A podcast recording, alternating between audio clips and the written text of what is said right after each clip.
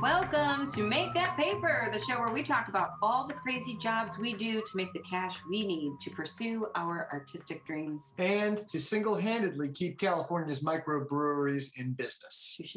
We are talking about the complaint department detail or the TGI Fridays affair, and let's not forget the old Carney craft. We are your hosts, Jamie Parker Stickle. And I'm Jason Bieber. And on this episode, we are talking to a writer who has the unique ability to crawl into your subconscious and wreak havoc on your deepest fears.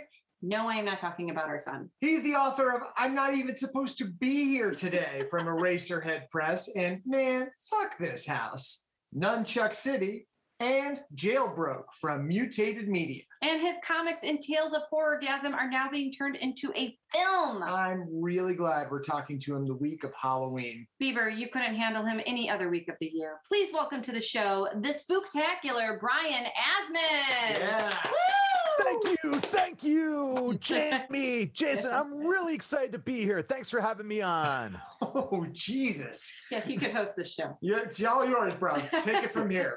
Hey, it's Brian in the morning with the Morning Zoo Crew. oh, shit. It's going to be that show. It's gonna be that show. Yeah. We could do a Lost Connections ep- bit. I feel like Yeah. Should Yeah, we do a little, Brian? should we get do like a War of the Roses? that's some more of the roses. This is real morning radio, dude. Yeah. And you've got morning radio voice. Yeah. Um, we're, we're gonna go to our we're gonna go to our, our traffic copter in a second. Yeah. Before we go to the traffic copter, I just want to say that I've known Brian for almost four years now, and that blows my mind. And in the four years that I've known him, he's written more books than I have in my entire life. Well, it's it's not it's not a competition. It's not and, a uh, competition, but he he has a But, full yeah. time job, and yet he puts out books every six months to a year. Like it's redonkulous. Is the secret? Are you just doing like automatic writing? Like you close your eyes and just let the pen do its thing, or Um, yeah, no, uh, it's more just cocaine. cocaine? Um, cocaine. lots, lots and lots We've of heard that blow. before. Yep. And, We've uh, heard and, like also, have you read my books? They're not good. They don't make any sense. They just ramble. Like, He said that I have read two, and I will say this: they're awesome. And plus, I've read some short stories of Brian's, but he's lying. These are well crafted books, and he is um he's spectacular at not needing an editor. He is an editor. I, I've just not ever seen a sentence crafted so well and be grammatically correct at the same time without a that's- piece being edited. thank, well, thank you, but uh, uh, you know, my stuff is edited. um, so, uh, yeah, my the editor that I We use for just everything assumed is, no one uh, was editing it because it's such garbage. I just assume. well, I mean, the stuff in like that you read in workshop at UCR was self-edited, but you know, all my all my books, uh, Max Booth the third, uh, who's Your also a man. really great writer himself, and he just had a film come out uh, through IFC called "We Need to Do Something." Um, so he's uh, he edits all my books. That's amazing. And he's also your hype man. That's yeah, he's also my hype man. Which Yeah. awesome. Everyone Yeah. needs a good hype man. Everybody. Yeah, need so I'm not uh you know I'm, I'm I'm not able just to kind of like you know write books without needing editing services as well. But um, Sure. I'm glad to know that. I wish I could. I mean, I'm glad to know that because I'm like, sh- I need an editor for everything. I'm just glad we could bring you back down to earth. All right. Before we go any further, Brian does have a current real job.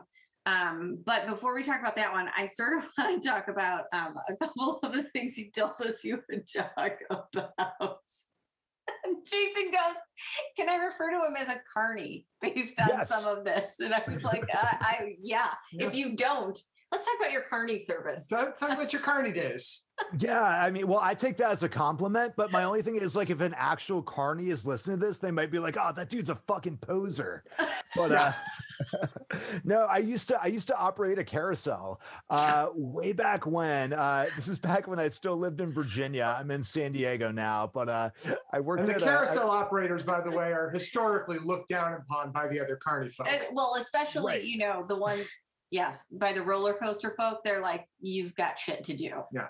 Oh yeah, exactly. Like the tilt-a-whirl that requires actual maintenance. The carousel just goes around and around and around, right? Mhm. And it's it's pretty easy to rescue someone from a carousel versus like, you know, if you get stuck on a Ferris wheel, um, True. you know, that Oh takes my some doing. God. no I didn't even ladders. think about that. No ladders.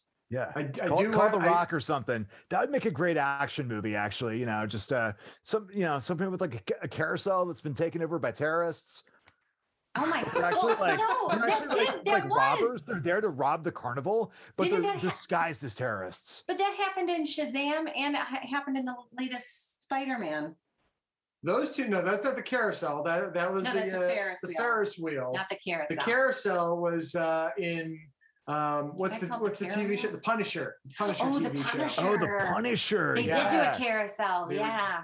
The- But Yeah. the, you know, those the, the carousel wasn't like out of control or anything. There was just a sniper picking people off the carousel. But let's yeah which they stole from face off by the way True. Oh, yep. that's right. Did, okay, so but your your carousel was probably stationary. It was there all year. And It- sniper free. yeah it was well and, and actually it's kind of funny because face off was what actually got me into wanting to work at a carousel Thank goodness. But yeah, yeah. So was it was uh, say. it was stationary. It was at this park that was near my house, and so uh, yeah, I got a job uh, just working the carousel, and uh, it was a very intense, intense job. Um, every every time someone wanted to go on the carousel, I had to like walk over and flip a switch, and then after about three minutes of timing it, I had to like turn the switch off. Jesus. Wow. Um, Yeah, I it was, that it was brutal. I mean, talk about the salt mines, right? um, did you did you wait? Was this a job that provided benefits? I mean, the benefits were working at a carousel. so I got a lot of I got a lot of free carousel rides. Did you And take then, uh, dates for free carousel rides? Oh, all the time. Yeah. I'd have I'd have my friends up too because it was also in the woods. And uh Oh my you know, god. so, some days we get like no clientele whatsoever. Because and it's in so, the middle like, of the woods in Virginia. yeah. So my Figure. friends would come up and we just ride the carousel and like smoke weed and you know just ride around in a circle and like listen to like uh like DMX and stuff because it was the late 90s. Right. And this is R.I.P.. where all of Brian's book ideas came from. It's all making sense now. I really love the idea of being on a carousel and instead of hearing that like organ music, hearing DMX. X gonna give it to you. He gonna Right. give it to you. X gonna give it to you. But the carousel doesn't go any faster. You're still going on a slow, you know, circular up and down. Oh, oh, I'm did gonna make, make you rotate slow up in here, up Yeah. in here. yeah. Did that did were you able to adjust the speed on the carousel or was it just one speed? Uh, well, we tried, and that's when they started putting a lock on the engine compartment, and uh, they didn't give me the key. So, Yeah, Alright. so un- unfortunately, we couldn't adjust the speed. Um, but the one exciting thing about working at the carousel was it uh, ended up uh, allowing me to make my first film of my life. oh, Tell Yeah. Yeah. it inspired it or allowed it? Well, eh, well, it was our, it was the location where I filmed, so it uh, directly contributed to me being able to make the first film I ever made. But uh, yeah, it was a film called Carousel. Uh-huh. Um, and Go figure. brace Mhm. yourself for this, right? Okay. brace yourself. It's about a guy who's in his early 20s and he works at a carousel, What? right?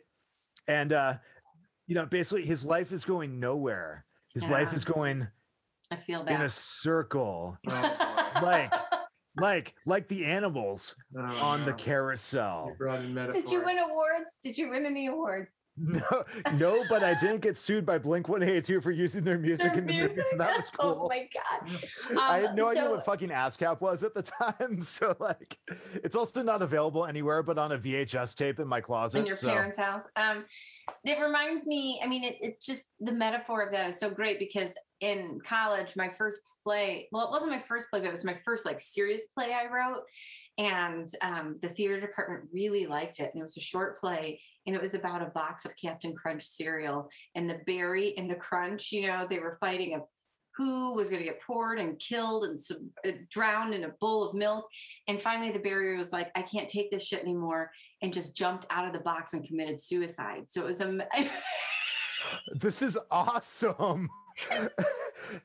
Can we stage this yeah, and they did. They did. My teacher liked it so much that he was like, he got some of the other actors in the department to put it on for me, and I was like, wow.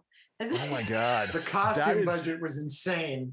that is awesome. They built a 40 foot tall replica of a Captain Crunch box. I Oh my god, that's don't even awesome. remember like where my head was. I was probably like starving when I wrote this, and it was due the next day, and all there was in the pantry was Captain Crunch cereal, and I was like, Now, I well, also. let's just write about suicide. I also once wrote a Captain Crunch piece. This is no bullshit. I once wrote a Captain Crunch piece. It was about it wasn't about suicide. It did end up in a divorce.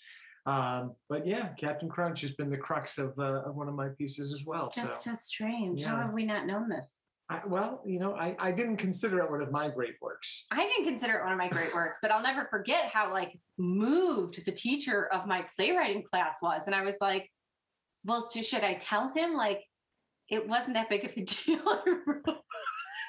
Like really fast. And I was like hungry. Like I just couldn't and he made such a big deal out of it. And he like had other acting students like rehearse it and perform it. We went into the little oval playing stage and I was like, wow, he's really taking my piece seriously. I guess I shouldn't say anything.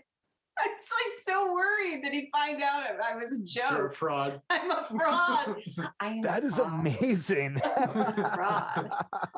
I think if I was a teacher and I ever had any student half-ass something, the best punishment I could give them Is this? is this is just to like take it so seriously and and just make them feel like their half-assery is the best thing that's ever been done until the very very end and then turn on them and go no i'm not fucking serious Do you think that's what he was doing?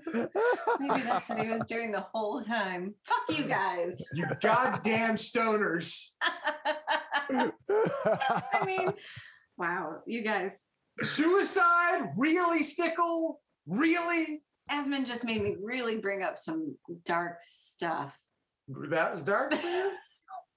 I mean, there's darkness to be found everywhere, right? Even in a Right. box of cereal. I mean, cereal commercials themselves are like pretty fucked. Like, what's what the fuck is up with the Trix Rabbit? I know I'm doing like I an don't as know. you've been sorry bit right now, but But, uh, it, but no, but you're go ahead. It, but it's true. it's just dark, man. It's like Who's the one his that's- cereal, it's his and kids won't fucking, eat. you know. Yeah, Silly no. rabbit Trix are for kids. It's so exclusionary and like gross. Like even Oh. as a kid, it made me fucking angry. I'm like, Yeah. no, fuck these kids, fuck these little monsters. hmm Let the rabbit have his have his Trix. Yeah, it's or cookie crisp glorifying robbery Oh, that's Yeah. right. No, ki- you, you I know mean, that was you're- actually a wizard originally, right? There was the Cookie Crisp wizard, and Oh. then they like in the '80s, like I think because of the crack cocaine epidemic, they turned it turned him into like a robber. Are you kidding Wow. me? I'm gonna look that up. I I No, it- it literally re- it always really remembered as the wizard. Reverend. Huh. Oh my god. I mean, we're Well- all the same age.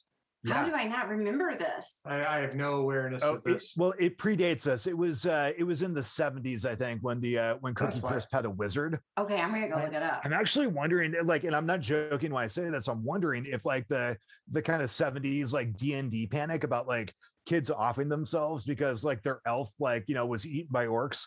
I wonder if that's why they got away from like you know using a wizard as a mascot. That was a thing people were doing in the 70s. That's a thing people were afraid of. It's kind of like the it predated the satanic panic a little bit. It was uh yeah, everyone was Well- panicking that D and D was satanic and you know And yada then we yada. got the 80s and AIDS happened. So our parents switched everything to AIDS. Yeah, and that Yep. was All of our fears were externalized. Yay. I Crack remember when we cocaine uh, AIDS. when I was a kid, we went to Disney World and my parents put a note on the stroller when we went on rides that just said AIDS on it. So no one would steal it.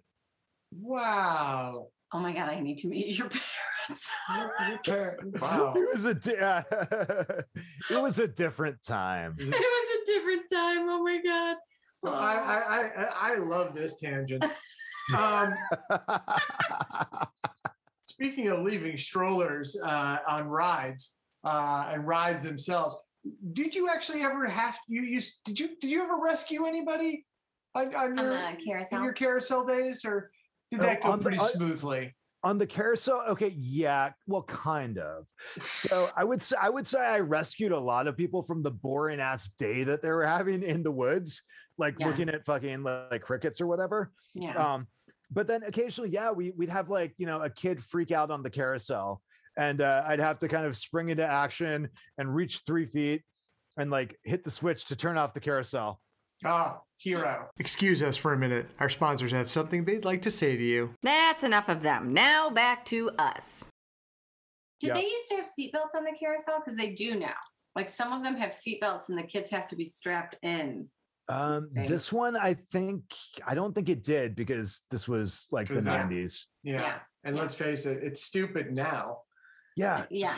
Yeah. But, you know, but that's not the only um, sort of carny job Brian's done. No. Um, he also worked with uh, animatronic dinosaurs. yeah Yeah. what the hell? He was uh he, he worked at Jurassic Park. Worked at Jurassic Park too, guys. Yeah. I did. I did. It was crazy when I was uh, I was like 16 or 17 and uh over the summer, I think this was right around the time The Lost World came out. Um Uh-huh. this was a totally unaffiliated traveling animatronic dinosaur exhibit that somebody put together. Yeah, they So- have that today. oh like, yeah, we went last we we went went, this year. Yeah. Well, what? There's a traveling animatronic dinosaur touring thing, Jurassic Quest. Jurassic Quest. That you went to? No this shit. year. Yeah. Yeah. What? we And they turned kid. and because of COVID, they turned it into a drive-through event at the uh, at the the Rose Bowl. Yeah, at the parking lots. I wonder if that's what I worked at like back in the day, like if it was the same company or something. I do too. because- Would not these these dinosaurs have definitely seen better days. See, oh, Mm. one of them looks like the um, what is it, Dino from Flintstones? And I was like, wow, that's not in good shape. Yeah. But poor Dino. Yeah, it's some crazy, crazy stuff. So you Yeah. don't you don't know what company you don't remember exactly what company you were at. No, I don't. I don't. It was uh yeah, it was at the mall. So it was right across from like an au bon pain. And uh so you could get yourself a uh yeah, get yourself a nice Danish or something and a Uh-huh. coffee and then go pay five dollars to go uh do this like kind of like circuit through like what used to be a Lane Bryant, I think, and look at Okay. animatronic dinosaurs. So I got to be the cool kid working at the mall and going to the ar- the the one dying arcade after work or going Yeah. to like play hacky sack on the loading dock. Um, oh, that you know, cool kid. yeah, I, I, I was pretty cool. Like, you know, I had like the I had like the tie dye bucket hat and everything, and like oh wow. you know the hemp necklaces, and you know, so you okay, but let's back up for a second. So you made a film while you were still back east and you were young. When did you in school? Because you you have a real job at um, you're a leading complaint investigator for uh, Geno Genomics Company. Why did I Uh-huh. say that weird? I don't know. Did I say that word? it's Geno's But-. But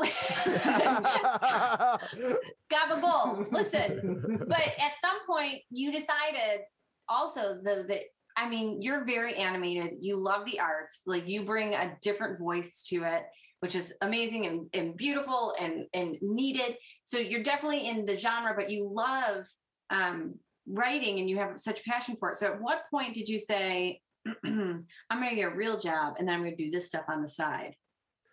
Versus how did that how did that end up going for you? well, I I got into in, into genomics strictly because I wanted to fucking make Ninja Turtles. So yeah, Sure. that sounds you know, like you know like Danger. like one definitely follows the other but um no i mean it's one of those things where i've always i've always loved writing even as a kid Yeah. um i got in a lot of trouble in third grade because me and my friends kept writing these uh these stories about us being attacked by monsters and we got in trouble because we kept killing each other off in our stories and our teacher got really mad at us this is happening to my son right now in first grade. what I Oh, want to show you some of his drawings to his comic books. yeah It's Oh, like murdered awesome. pumpkins with blood coming out of them. that's amazing Yeah, he's pretty Yeah. cool. His teacher is telling him like, "You can't say that stuff," and I'm like, "Eh, that's censorship." yep Don't let the man keep you down, Jack. Yep, exactly, exactly. Ugh. okay, keep going. This funny, is the but- Brian oh, show. yeah. though. So anyway, I always, I, I always loved stories. I love comics. I love movies. I love books. I always wanted to write, and I, you know, I, I majored in English in college, and then getting out of college, I, I'm like, okay, well, I need a real, a quote unquote real job, right? I need to Mhm. pay the fucking bills. And, uh, you know, when I moved to California, I didn't do it as going like, oh, I'm going to make it big in Hollywood. I was like, that's not realistic. I'm going to move to California so I can live at the beach and be a burnout. And that's going to be Mm. awesome. And uh, so I did that for a couple years, but I also kind of like, I like money. And so I got like, you know, a big boy job at the same time and kind of started working my way up. Um, you know, and just kind of like, hey, weekends are for partying and uh, weekdays are for uh, hustling and making that money, you know? Yeah. Um, and You're so a I, living mullet. yeah, exactly. so I You're did blessed. pretty well. I did pretty well to, uh, with the company I work for, and uh, uh, but I don't know, like uh, about you know 2015 or so, uh, 2016, I was like, you know what, this is cool and all, but I'm not writing, I'm not creating anything, and I'm gonna work for the rest of my life uh, for this company. I'm I'm gonna do really well. I'm gonna have a very comfortable life. I'm gonna have the house I want, yada yada, whatever. Um, you know, but no one's gonna remember me when I'm gone Mm. and that's what really kind of motivated me to get back into not like to, to take writing more seriously Mhm. and take creating things more seriously and get my get my work out in the world you know I actually think Brian's onto something here. Clearly. Don't like I, I I honestly believe, well, I always say now that people shouldn't go to school for theater, like get it as a minor. Oh my God, go you to- sound like my mother. No, but get it as a minor. No, you have to you have to do the art. You have to take classes. So get it as a minor or or on the side, but you should be taking marketing classes and taking classes that are going to guarantee you work and be able to launch yourself when your career does start to happen. Like know how to treat it as a business, not an art. And, right I, I, and I'm thinking that that's kind of what you've done this whole time is you've sort of created your art, treated your art as a business. Like you've done very well. You know, yeah thank you yeah Let's talk about abso- that for a second. absolutely that's that that's that actually is how i look at it i think the business aspect is underrated i think uh like Yeah. artists in general like kind of like get a little uh get a little prickly yes. uh, whenever someone brings up business, brings up money, things like that. But I'm like, brings up how the, much they at the end of the day, you know, What? like you want your art to get in front of people, right? And so you have to you have to manage that, right? Yeah. Um, even if you're like, oh, I don't give a fuck about money, blah blah blah. Well, okay, take the money equation out of it. Um, and money is just a proxy for people looking at your thing, Yeah. right? Mhm. so and you want people to look at your thing um so yeah i uh i like i i i for me this was the right path because when i was in my early 20s you know like i got out here and i was like oh i, I really want to be a writer and i'm like well how do there's no way to make money at that right now so i like and at the same time though i felt like when i started more seriously like in my mid 30s i had way more to say because i had so much more Of experience Of- you know, I I had 100% agree. perspective. Not Yeah. to say that you can't write the great American novel at 21 or something. And I know people who are in their like kind of mid 20s who are putting out amazing work. But I think for most of us, like the sweet spot for writing, say, a novel is like 35 to 40 um, to, uh, to really start with a successful one, you know? Yeah. Yeah. What they tell you with screenplays is your first 10 are going to be garbage. And Yeah. you know, you got to get them, you just got to get them out of the way. Now, that may very well be true, but I think a lot of that is when you start. If you start in your 20s and you write 10 screenplays, you're probably going to be around your mid 30s when you write that good one. when you get to number 11 and they start Right. getting good. Exactly. you- Yeah, exactly. I, I I've always thought that's like a useful kind of like rule of thumb rather than an ironclad law. Yeah. Um, you know, like I this they say the same thing when it comes to prose too, that your first, you know, write 10 novels and then throw them out and then start over, you know, and that and that 11th one is going to be the novel that like is quote unquote worth reading. I don't think that's always true. I think everything's a learning experience and that you know, some people can write that very first novel they've ever written and it's great. Um, but you know, what, what that advice is, it's really just a, it really just means practice, practice, practice, you know, right. Right. and that's, that's what it really means. So Right. They always say it's an overnight success. I mean, in in the in Hollywood, people think that um, all of a sudden there's this new person on the scene and they're like overnight success. And it's like, oh no, they've already written 10 screenplays or they've already done 20 years of theater or classes and web series and free shit and like, you know, no, nobody just it's nobody's really an overnight success. Oh, th- that's Yeah. not true. There are TikTokers that are overnight successes, I guess. But that's a different thing. That's content. We're talking Yeah. about we're not talking content. We're actually talking art and you know the, the stuff that you really put a lot of work behind. Not to diminish anybody on TikTok. Oh my god, TikTok. Right. I, I completely agree. The uh the the overnight success thing is just so reductive. And uh what it really means is that person, the person saying, Oh, that they're an overnight success, it just means, oh, I haven't heard of them before. Right. Yeah. You know, that's Yes, all but- that it means. but well, but it's also a marketing ploy Yeah. because celebrity is a fantasy Yeah. and success is a fantasy that is sold. Yeah. And when you tell people that somebody is an overnight success, you plant in your viewer, in your audience's mind, the idea that that is possible, that I could achieve greatness with without having to work for a long time or without having to work very hard, which I haven't done. So therefore, it's possible that I could achieve this. Right. That, that, Right. that their success is within my grasp Yeah. because it can happen overnight. Yeah. Yep. Well, speaking of overnight success, I want to talk about one of Brian's other jobs. Um, I don't know if it was Brian who told this. I still want to It talk about be- being paid to show my thing. Okay, first, let me talk. hang on. Or if it was like Tod Goldberg who may have brought this up, but I want to talk about TGI Fridays. oh yeah. Speaking of overnight successes, because Speaking I about believe showing your thing. that- yes, I believe TGI Fridays started as a singles mingling restaurant bar. Am I am I remembering this correctly? Yeah, in 1969 in New York, it started as a as a as a hot, hot happening single spot. Huh. So what the fuck happened, right? What the fuck? It's a family restaurant, people. And like the owner built it. know. No, the owner built it to like meet women or something. Like like That sounds about right. Yeah. I- I- this is which true. is which is honestly that's why guys open bars to begin with. Like, Mhm. let's get real. Oh yeah, naturally. naturally. That's why chicks open bars. I'm sure That- too. that- I mean, that's why anyone does anything. To be honest with you, we're all motivated by mating. I mean, I only do this podcast because I want my husband to think I'm still smart and witty. It's working. Yep. Motivated by mating, by the way. That is the name of the next podcast. Motivated by mating. That is so good. I'm writing it down. Motivated by mating. No, but seriously. All right. Did you work at TGI Fridays out here? Because I know. Uh, no, back in Virginia, I work. I, I worked there uh, the summer of 2000 Okay. or 2001. no, the summer of 2001. So uh, right right before 9/11. oh Jesus. Oh my Yeah. God. Okay.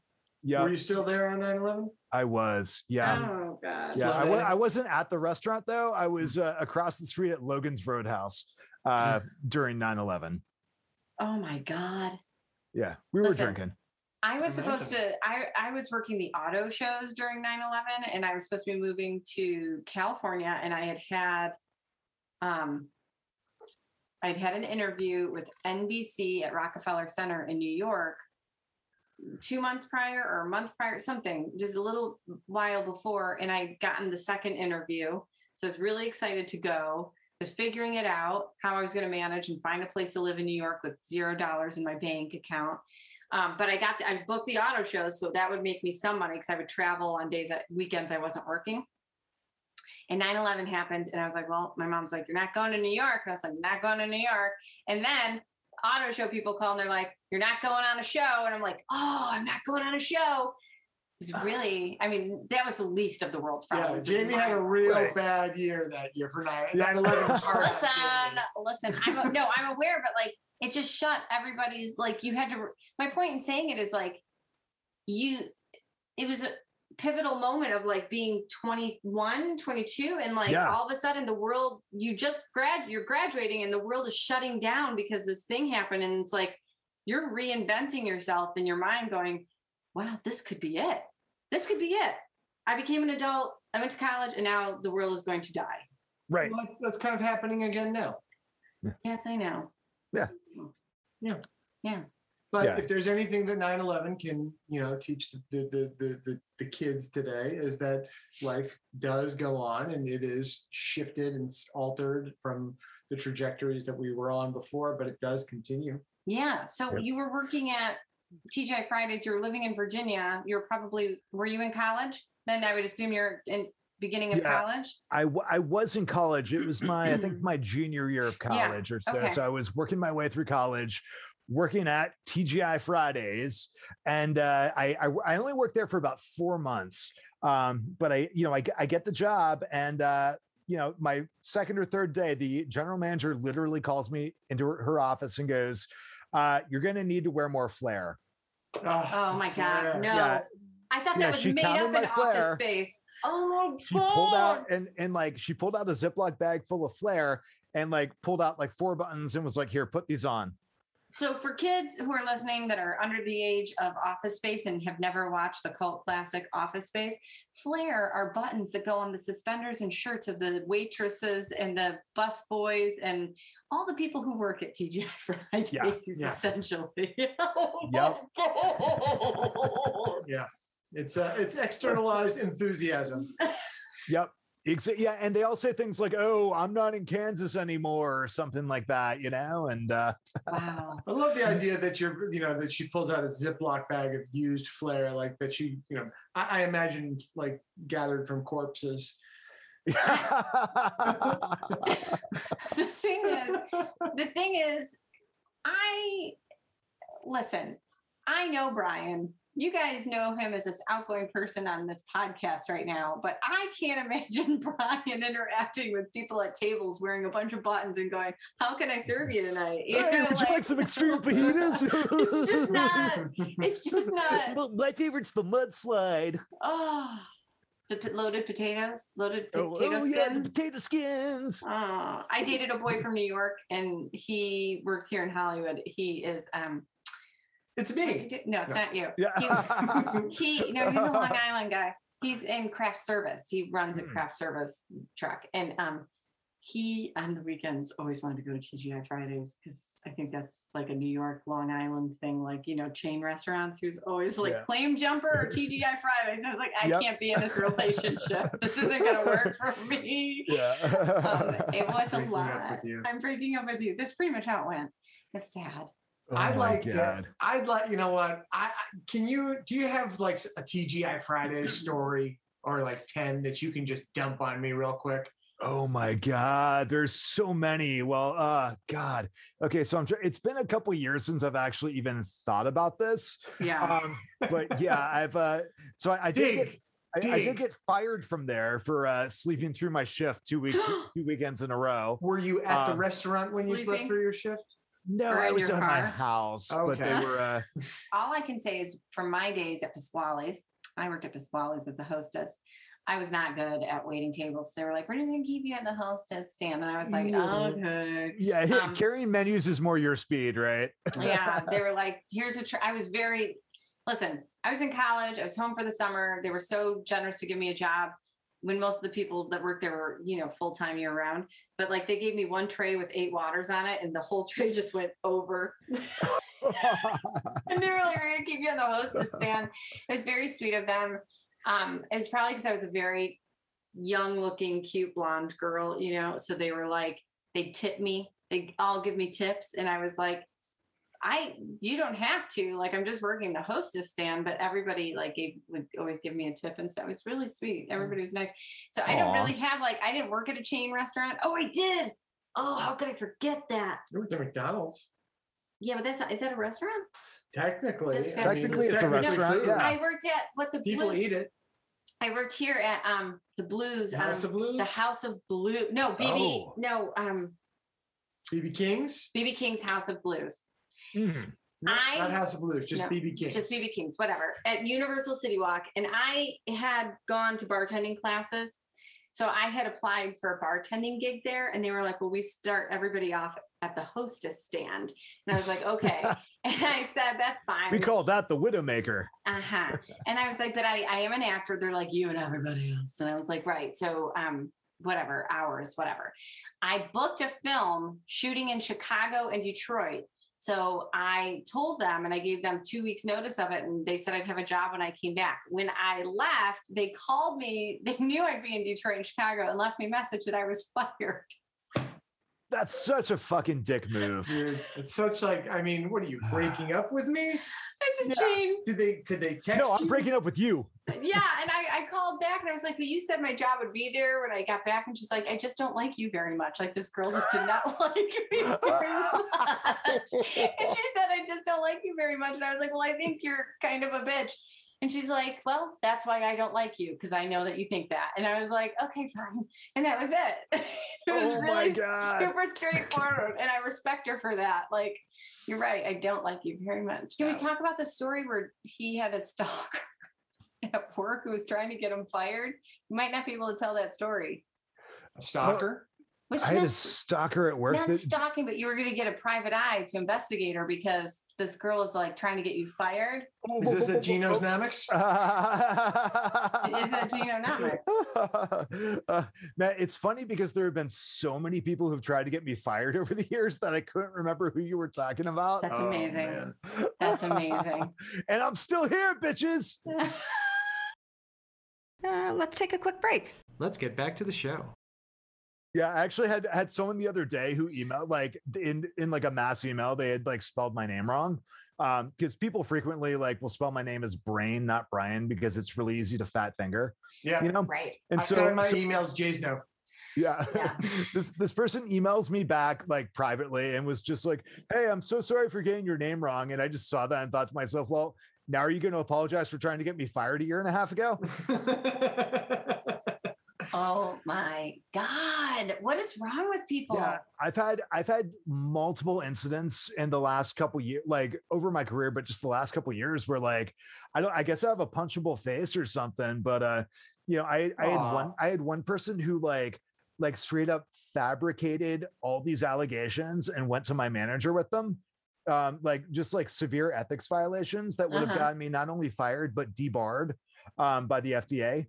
Wow. Um, and uh, Hang uh, you know, basically, and they were all bullshit. And I had I had all the receipts, Right. and uh, you know, so my manager just kind of like laughed it off. He was like, "Well, I don't know what her deal is, but she does not like you." And I'm like, So, so, so three rapid fire questions. One, were there any penalties for her? Because obviously that is an ethics violation. Two, debarred. Did you have to pass the bar for the FDA? And three, what credential, like, what are you doing that the FDA is governing your specific work? "Oh, These are th- good. okay." So those are all good. good questions. So, uh, no, one, there were no repercussions for her whatsoever. Um, there, there maybe there could have been if I had forced the issue, but it was enough to have her look ridiculous to everyone who mattered. yeah. Um, so as far as yeah, so as far as debarment goes, the the the the field I work in is uh it's a the medical device field, and Mhm. so that's regulated by the FDA. And so Okay. what so essentially they maintain a debarment list of people who are not legally allowed to work within the medical device field anymore because they done fucked up so bad. Got it. Um, so it's actually they maintain a list on the FDA website of like people who've had these like ethical violations. Um, a lot of it is, you know, some some random guy starts fucking selling pacemakers out of his garage, and then the FDA is like, "Hey, by the way, you have to submit a whole bunch of paperwork to us about that," and he's like, "No," and you know, and it kind of goes from there. But it's a lot of like a lot of time it's like kind of black market stuff going on. Um, wow. But Would you say it's on the dark web? Could I go to Uh, the dark web and find this? Let's put it this way: if you're Maybe, buying yeah. medical stuff off the dark web or selling it on the dark web, you probably should be disbarred. Let me put it this way Jason's dad Owned. owned a medical device company. Yes. really. Uh huh. Yeah. Yeah. No the now the now defunct Lunoscope Corporation. Okay, Uh, w- yeah, But yeah, interesting. we, Lunoscope. What what what did he make? we make? went up against uh, if you know like Omron or uh, uh, that, that was the big competitor. But yeah, they, they would make they made stethoscopes and like Okay. pain equipment, tens machines, massagers, a lot of things that could be confused with masturbatory devices. yeah. there's a there's a fine line between getting well and getting off. Okay. So th- did he answer all three or did he answer two? I don't understand what genomics is, and I want you to explain. it to explain what like I'm genomics idiots. okay, so the company I work for does uh, DNA sequencing. Um, Hmm. so essentially, we we make uh, we build machines that read DNA. We have about ninety percent of the worldwide DNA sequencing market. Oh, wow. so um, whenever you hear about DNA testing being done, Mhm. um, it's frequently done on our equipment.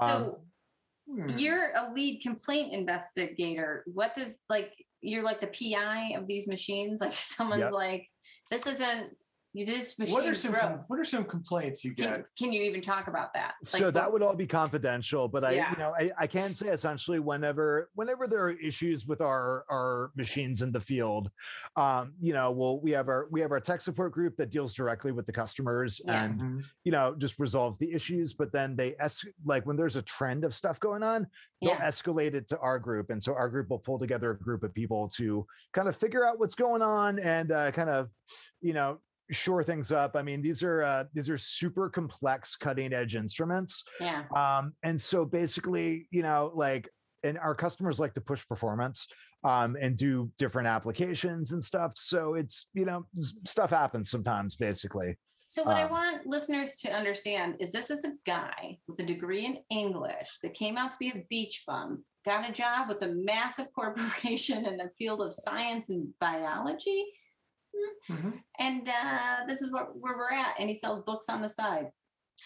What I want people to take away from this is that when he was 16, he worked in an offshoot company that was mimicking a movie that was based in the idea of genetic splicing, only to find himself full circle, circle. now troubleshooting Yeah. when when genetics go wrong, Yep. Yeah. when genetic equipment goes wrong. So you really can't get away from this field. You can't. And, and it, it explains a lot about you. yeah have you could to- say you could say it's kind of baked into my dna Uh, I, I know you're not for liberty to discuss any specifics, but how close are we to bringing back the dinosaurs? Ooh, uh, not close at all. Damn it. So wo- woolly woolly mammoths are possible, right? Wow. Um, but uh, actually, like, I mean, we could probably okay. So we're we're not that far off from creating synthetic animals that could mimic certain characteristics of dinosaurs. But as far as actually resurrecting like a triceratops or something like that, um, that's not really possible because DNA degrades over time. Um, so like you know when you look you know with jurassic park or something like that like you know there's not 65 million year old dna floating around anywhere Right. It's not actually DNA. It's you know, there's there's there's stuff, but there's no DNA. There's no living DNA. Is that the way you would describe it?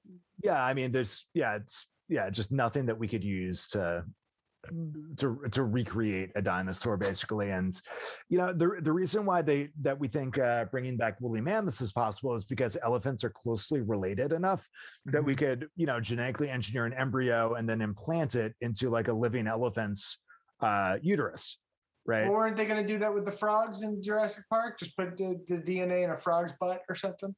yeah something like that. I don't yeah i don't There was a I- frog's I, butt. I for can't remember the exact like kind of oh, oh with the bliggity blow and then the blah blah blah blah you Mhm, know? But uh I, I don't know. I, I just really want to create like anything whether it's a dinosaur or a woolly mammoth or whatever that spits acid. That's what i really want to do with my career. Yeah, so yeah. That's We- that's kind we- of my goal We did learn on our Jurassic Quest ride that Mhm. uh, that that's not real. Yeah. Oh the spitting acid So thing that that that specific animal, that specific dinosaur, did not spit acid. Yeah. Well, but who knows? that what the specific one didn't but other never know. ones may. Yeah. Yeah. Um, I mean, we haven't even found all the dinosaurs yet. There's shitloads of dinosaurs that we have no idea that they existed.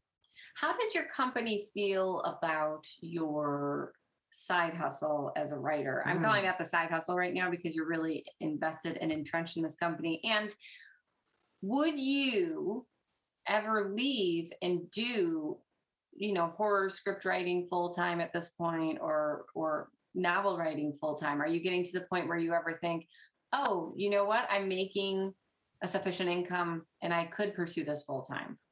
Ooh, uh, those are good questions. So, uh, to your first question, uh, no, my company isn't actually aware that I do any of this. I probably shouldn't be having this conversation right now.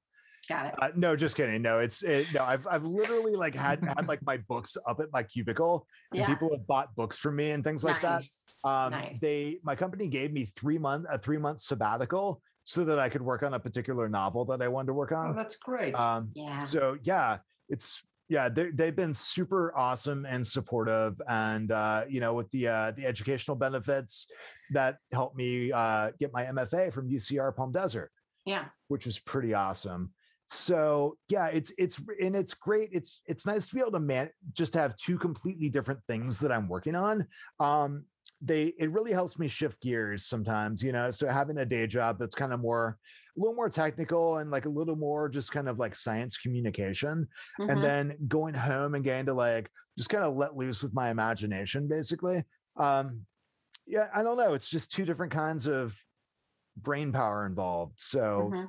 it certainly helps um as far as whether i'd ever go full time with writing it's maybe um How many dollars? How much do you need to do we need to pay you it's it's not to it's leave not really a- Geno's? It- okay so it's not it's not really a it's honestly not really a money thing yeah. um for me it's more of a uh you know it, it- it's it's more just like a motivation thing yeah. um so i find i find working a day job to be very uh to be very motivating for my writing um you know it it energizes me in a certain way Yeah. and so I, I just worry that I, I- if i went full-time with writing like day one of being a full-time writer i'd like sit down and go okay i'm out of ideas oh fuck Yeah, I'm Yeah. supposed to be in my cubicle right now. yeah. yeah exactly although i mean i did take that three month sabbatical and was able to treat writing like a job then so i don't know i think i could do it but i don't know honestly even if i quit my current job and tried to go full time with writing i'd probably pick up like 20 hours a week at like i don't know like trader joe's or something just to have somewhere to go Hmm. to get me out of the house and do something Or- different Get a kid. Think it's aisle I'm four at Trader. Joe's. Thank you, Trader Joe's aisle four. Yeah. Um, next to Charlie the Bear. I want to ask you this. Um, when you're what like from from any of your jobs Mm-hmm. or all of your jobs, are there any that you find the work you're doing outside of writing is finding its way into your writing? Yeah. Oh, that's a that that's a good question. Um in- Thanks. yes. So yes, 100% yes. Uh I've I you know I've, I've written scenes of characters working in chain restaurants like TGI Fridays. Ah. yeah. Um I'm trying to think I think I had like a, a tossed off line once about a character working at a dinosaur exhibit actually. um you know I- so i brought in stuff like that i actually had a uh okay this is one thing i probably shouldn't talk about but i'm going to anyway but um a number of years ago i had a i, I had a, a really horrifically bad manager i'm not going to say what job it was at No, um okay. but uh this this uh this i actually filed harassment charges against her um Wow. because she was that bad like she did uh, she trapped me in a conference room once and wouldn't let me leave, which is textbook harassment, and then Yeah. admi- this admitted was to it. sexual harassment. Uh, it, no, it was physical. It was like more like threatening, Yeah. like physical Like threatening. Yeah. Wow. Okay. Yeah. So she was uh, a, a fairly, I, I don't know. I, I probably shouldn't say too much about her specifically, but um, she did inspire a character in a book I wrote. I mean, how Yeah, could she not? Yeah, this is a this is a trunk novel. It's like the very first one I wrote, so I don't think it'll ever see the light of day. But there was a, a character based on her in the book that I, I just kind of like really, really, really let her have it with it. I turned her into this like nefarious, but like nefarious person with like the mind of like Ralph Wiggum, basically. Um, you know, it's like just like just every single sentence. It's like this is the dumbest fucking person on the face face of the planet. Like you know, and then they uh, they get off in the book. Um, so yeah, I've definitely brought some specific things from my jobs into my work. Um, one thing that's kind of always been on my mind is just really cynically leveraging my job um, by writing a techno thriller. Um, Hmm.